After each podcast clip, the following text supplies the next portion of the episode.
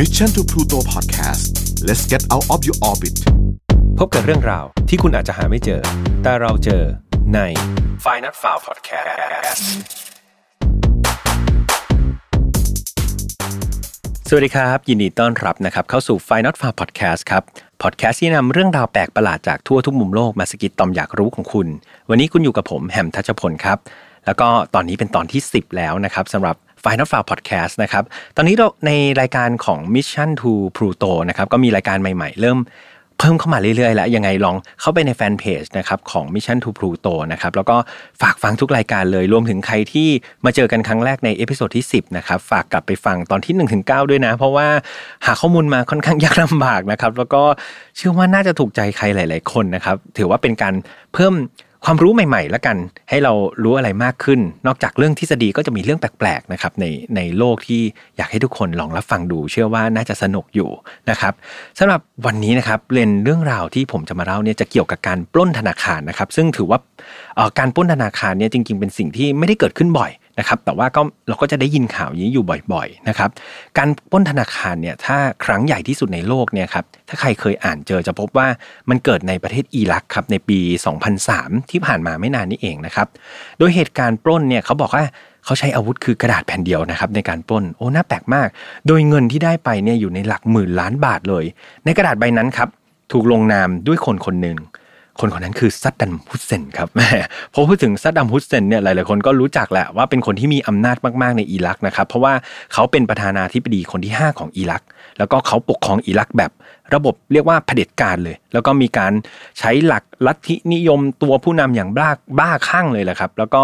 ไม่ไม่เก่งกลัวผู้ใดเลยนะครับเรียกว่าเป็นคนที่ก่อสงครามให้อิรักมากมายเลยนะครับ ดังนั้นอำนาจชื่อเสียงของเขาจึงมากพอนะครับที่จะทำให้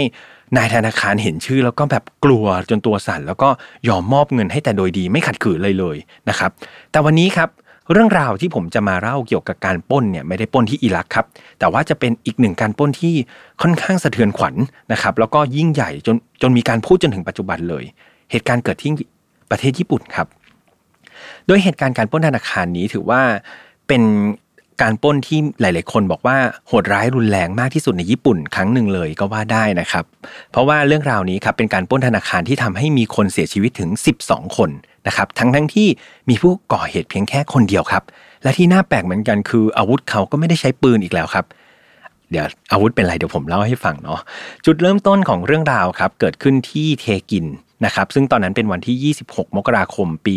1948 ครับ ไม่นานหลังจากที่ญี่ปุ่นแพ้สงครามโลกครั้งที่ 2 นั่นเอง โดยในเวลานั้นครับประชาชนก็ค่อนข้างที่จะให้ความสนใจเกี่ยวกับโรคภัยไข้เจ็บเป็นอย่างมากนะครับ เพราะว่าอย่างที่เรารู้กันสงครามโลกครั้งที่2เนี่ย ญี่ปุ่นแพ้จากสงครามนิวเคลียร์นะครับดังนั้นคนก็จะห่วงใยเรื่องเกี่ยวกับสุขภาพกันมาก ดังนั้นตอนนั้นครับมีผู้ชายคนหนึ่งเข้ามาในธนาคารที่ชื่อว่าเทโคคุกินโคนะครับในเมืองโตเกียวนี่แหละ โดยช่วงเวลานั้นนะครับธนาคารก็ใกล้จะปิดตัวแล้วครับ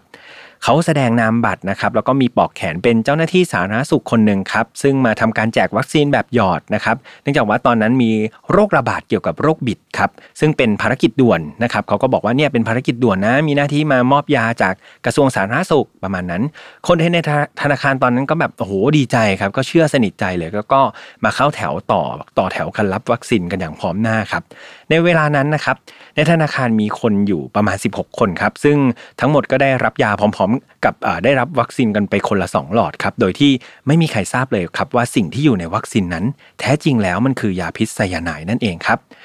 ยาพิษไซยาไนด์เนี่ยแน่นอนว่าเป็นเป็นยาพิษที่ค่อนข้างออกฤทธิ์ได้รวดเร็วนะครับแล้วก็ไม่นานนะครับคนในธนาคารที่ได้รับยาไป ก็ค่อยๆล้มลงด้วยความเจ็บปวดครับ หลังจากนั้น โจรนะครับก็หลังจากที่ทุกคนเนี้ยล้มลงไปแล้วโจรก็ได้ทำการขโมยเงินไป 1 6 0 0 0 0 เยนนะครับหรือว่าประมาณ 2,000 ดอลลาร์ ถ้าตีเป็นเงินไทยก็ประมาณ 60,000 บาทเท่านั้นเองครับไม่ได้เยอะอะไรเลย แล้วก็ออกไปแบบสบายๆเลย ในด้านการสืบสวนครับเหตุการณ์ที่เกิดขึ้นในเวลานั้นทำให้คนผู้คนในธนาคารครับเสียชีวิตทันทีถึง 10รายนะครับแล้วก็หนึ่งในนั้นเป็นเด็กด้วยนะครับแล้วก็มีอีก2รายไปเสียชีวิตที่โรงพยาบาลนะครับดังนั้นเหตุการณ์ทั้งหมดเนี่ยมีผู้เสียชีวิต ทั้งหมด 12 รายครับจากเหตุการณ์นี้ ดังนั้นเจ้าหน้าที่ตำรวจนะครับจึงเริ่มทำการสืบสวนคดีนี้อย่างรวดเร็วครับ แล้วก็เป็นโชคดีมากครับที่ทางตำรวจเนี่ยไปพบนามบัตรของคนร้ายตกอยู่ในธนาคารนะครับ ชื่อที่ปรากฏบนนามบัตรของคนร้ายอันนั้นก็คือ ชิ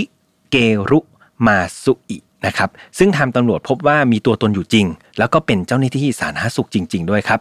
อย่างไรก็ตามครับชายคนนี้มีพยานยืนยันจำนวนมากเลยครับตอนที่เกิดเหตุนะครับแล้วทางตำรวจก็เข้าใจว่าคนร้ายก็คงไม่ใช่นำบัตรตัวเองจริง ๆ ไปทำหล่นไว้หรอกนะครับแต่ที่น่าสนใจคือจากการไปสอบถามคุณชิเกรุคนนี้ครับที่ที่เป็นเจ้าของนามบัตรเนี่ยเขาบอกว่า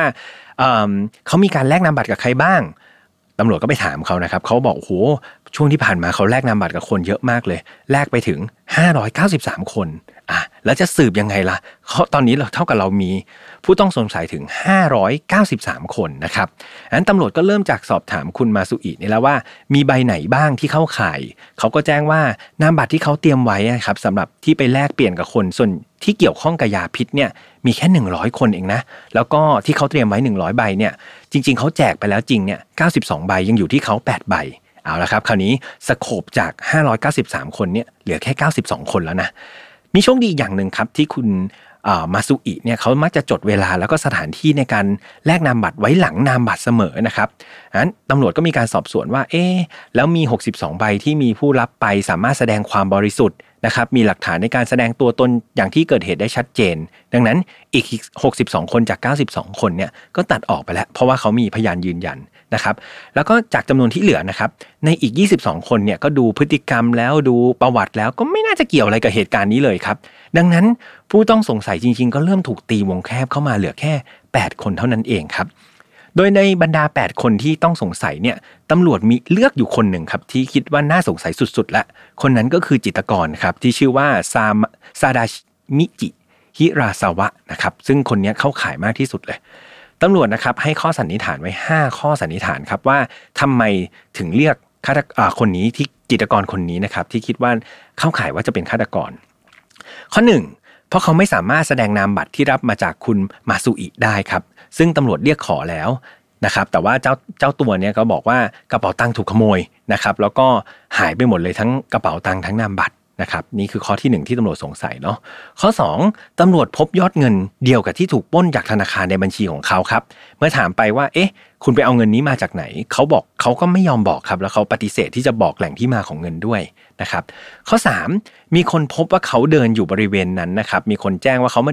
ว่าเนี่ยเห็นเนี่ยแหละตอนเดินอยู่แถวๆธนาคารเนี่ยตอนที่เกิดเหตุ เขาบอกว่าเขามาเดินเล่นนะครับ แต่ว่า เขาไม่มีพยานยืนยันนะครับ ว่าเขาไปเดินเล่นแถวนั้นทำไมแล้วแล้วแล้วเหตุผลคืออะไรนะครับ เพราะว่าเขาไปคนเดียว ก็น่าสนใจอย่างที่3แล้วอย่างที่4ครับมีพยานในธนาคารนั่นแหละครับ ระบุว่าเขาเห็นคุณ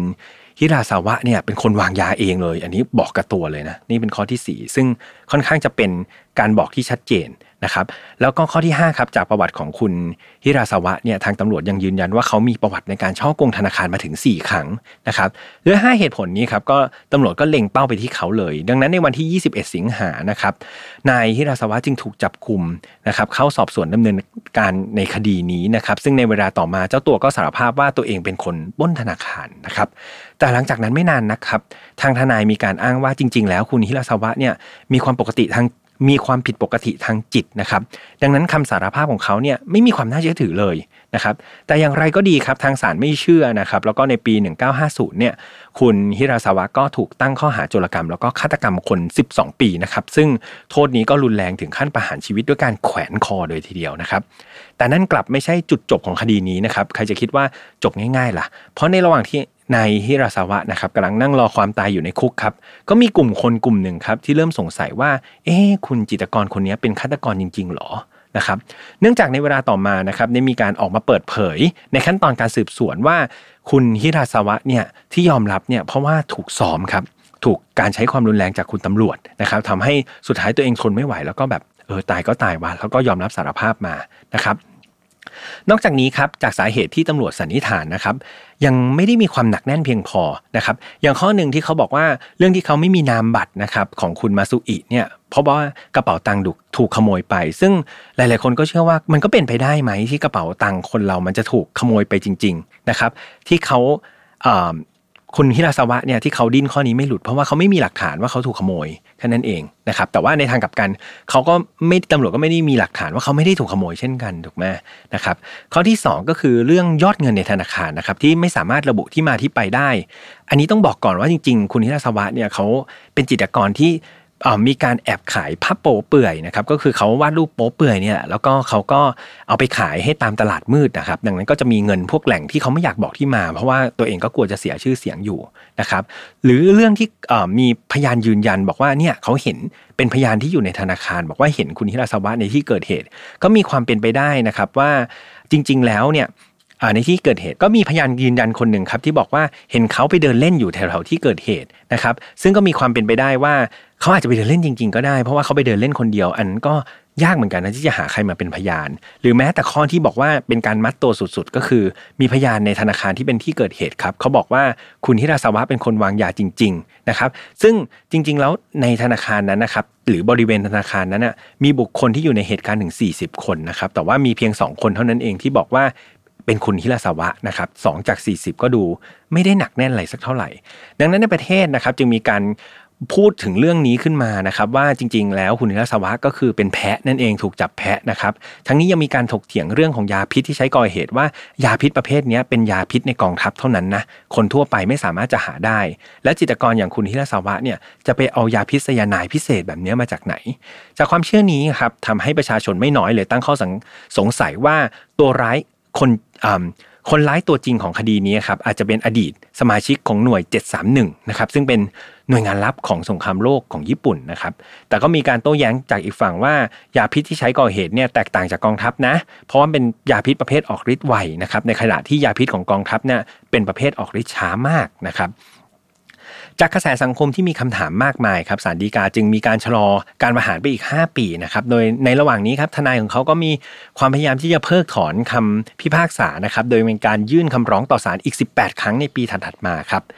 แน่นอนว่าทฤษฎีที่กล่าวมาครั้งต้นเนี่ยล้วนไม่มีชิ้นไหนที่ยืนยันความบริสุทธิ์ของคุณฮิราสวะได้เลยอย่างชัดเจนนะครับ ดังนั้นการปล่อยตัวคุณฮิราสวะเนี่ยก็ เป็นไปไม่ได้อยู่แล้วนะครับ แต่ในทางเดียวกันครับก็ไม่มีใครกล้าพอที่จะประหารเขาเช่นกันนะครับ มีการบันทึกว่าขนาดผู้พิพากษาครับที่ คนหนึ่งที่แบบเคยสั่งประหารคนมาแล้ว 23 คนเนี่ยพอเขามาตัดสินคดีเนี้ยเขาก็ยังไม่กล้าตัดสินประหารเลยนะ หมายถึงว่าไม่กล้าลงนามประหารชีวิตนะครับ เรื่องราวของเขานะครับถึงกับมีการเขียนลงหนังสือ แล้วก็มีการสร้างเป็นหนังด้วยนะครับเพื่อทวงติงความยุติธรรมในกระบวนการตัดสินของเขานะครับ เนื่องจากความไม่ชัดเจนครับของรูปคดีนี้ทำให้คุณฮิราสวะเนี่ยถูกขังอยู่ในคุกแบบนี้เรื่อยมากว่า 32 ปีนะครับโดยใช้ชีวิตส่วนใหญ่เกี่ยวกับการวาดรูปนะครับแล้วก็เขียนหนังสือประวัติของตัวเองชื่อ My View The Taikoku Bank Case นะครับในขณะเดียวกันทนายของเขานะครับที่ชื่อมาโกโตเอนโดนะครับก็พยายามสู้คดีนี้มาโดยตลอดนะครับโดยเขารู้ดีว่าคดีประหารชีวิตนี้จะมีอายุยาวนานแค่ 30 ปีเท่านั้นเอง หากเลย 30 ปีนี้ไปนะครับอายุความนี้ก็จะถือว่าเป็นโมฆะนะครับแล้วก็โทษนี้ก็จะถือว่าโมฆะไป แต่ไม่ว่าจะสู้อย่างไรนะครับศาลก็ไม่รับคำฟ้องแล้วก็ยังตัดสินประหารชีวิตเหมือนเดิมครับ แต่ก็เส้นเดิมครับพอตัดสินประหารชีวิตแล้วก็ไม่มีใครกล้าเซ็นอนุมัติประหารเขาสักทีครับเหตุการณ์มันก็เลยดิงดองดิงดองไปอย่างนี้ไปเรื่อยๆครับจนกระทั่งสุขภาพของเขาครับแย่ลงในปี 1987ครับแล้วก็ในที่สุดเจ้าตัวก็เสียชีวิตเองนะครับในคุกด้วยโรคปอดบวมนะครับในโรงพยาบาลของคุกนั่นแหละครับในวันที่ 1 มิถุนายนในปี 1987นะครับ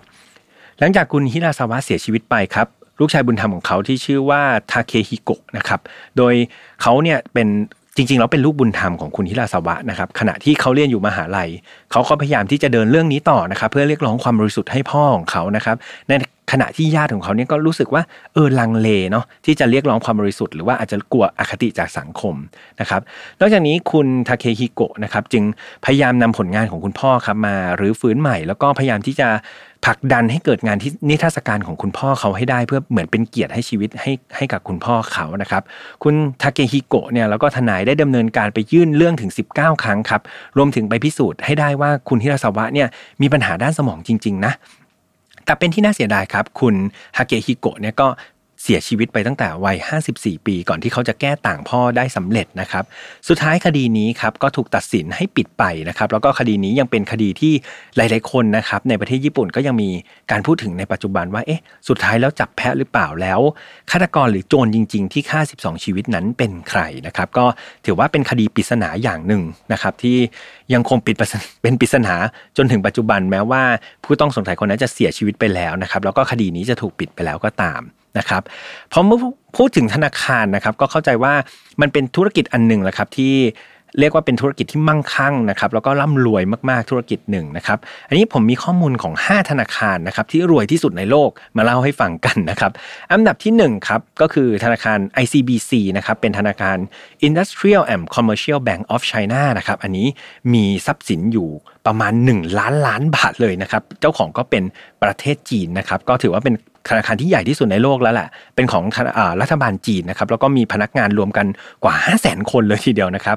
อันดับ 2 คือ HSBC นะครับ ซึ่งมีทรัพย์สินอยู่ประมาณ 86.8 ล้านล้านบาทนะครับ อันนี้เป็นของสหราชอาณาจักรนะครับ ก่อตั้งขึ้นโดยฮ่องกง แอนห่างเสียง Banking Corporation นะครับซึ่งภายในไม่กี่ปี HSBC ก็กลายเป็นธนาคารอังกฤษที่ใหญ่ที่สุดในโลกนะครับแล้วก็เติบโตจากการไปซื้อธนาคารที่เล็กกว่านะครับอันดับ 3 ก็คือ China Construction Bank Corp นะครับซึ่งอันนี้มีมูลค่าอยู่ 82.1 ล้านล้านบาทนะครับก็มาจากประเทศจีนเช่นเดียวกันนะครับอันดับ 4 คือ BNP บาริบัสนะครับซึ่งมีทรัพย์สินอยู่ 82.1 ล้านล้านบาท อันนี้มาจากฝรั่งเศสครับแล้วก็อันดับ 5 ก็คือ Mitsubishi UF UFJ Financial Group นะครับซึ่งเป็นธนาคารของญี่ปุ่นครับมีมูลค่าอยู่ 79.3 ล้านล้านบาทนะครับก็เรียกว่าเป็นเรื่องราวนะครับของอะไรที่เกี่ยวกับธนาคารนะครับตั้งแต่การป้นธนาคาร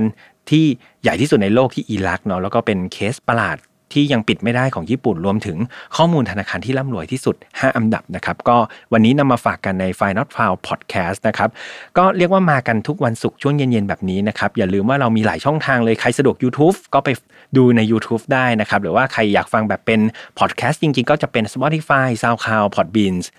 Apple Podcast นะครับก็หลากหลายช่องทางรวมถึงเรามีแฟนเพจด้วยนะครับเรื่องราวต่างๆนะครับไม่ว่า คุณจะรู้สึกเออชอบมันดีเนาะสนุกคอมเมนต์บอกนิดนึง หรือว่าเอออยากให้ปรับตรงไหน หรือมีเรื่องราวแปลกๆ ที่อยากจะให้ผมเล่าแล้วก็เอามาหาข้อมูลแล้วเรียบเรียงใหม่นะครับแนะนำกันมาได้ในแฟนเพจนะครับเดี๋ยวผมและทีมงานจะเข้าไปอ่านทุก ๆ อันเลย แล้วก็ฝากติดตามทุกรายการของ Mission to Pluto รวมถึง Mission to the Moon ด้วยนะครับเดี๋ยวเราจะมีรายการใหม่ๆทยอยอัปเดตกันภายในปีนี้เรียกว่าจะเห็นความแตกต่างแล้วสีสันมากมายของตระกูล Mission นะครับวันนี้ผมคงต้องลาไปก่อนขอให้ทุกคนมั่งคั่งร่ำรวยครับแล้วเจอกันใหม่วันศุกร์หน้า สวัสดีครับ Mission to Pluto Podcast let's get out of your orbit พบกับเรื่องราวที่คุณอาจจะหาไม่เจอ แต่เราเจอใน f i n a l f i l e Podcast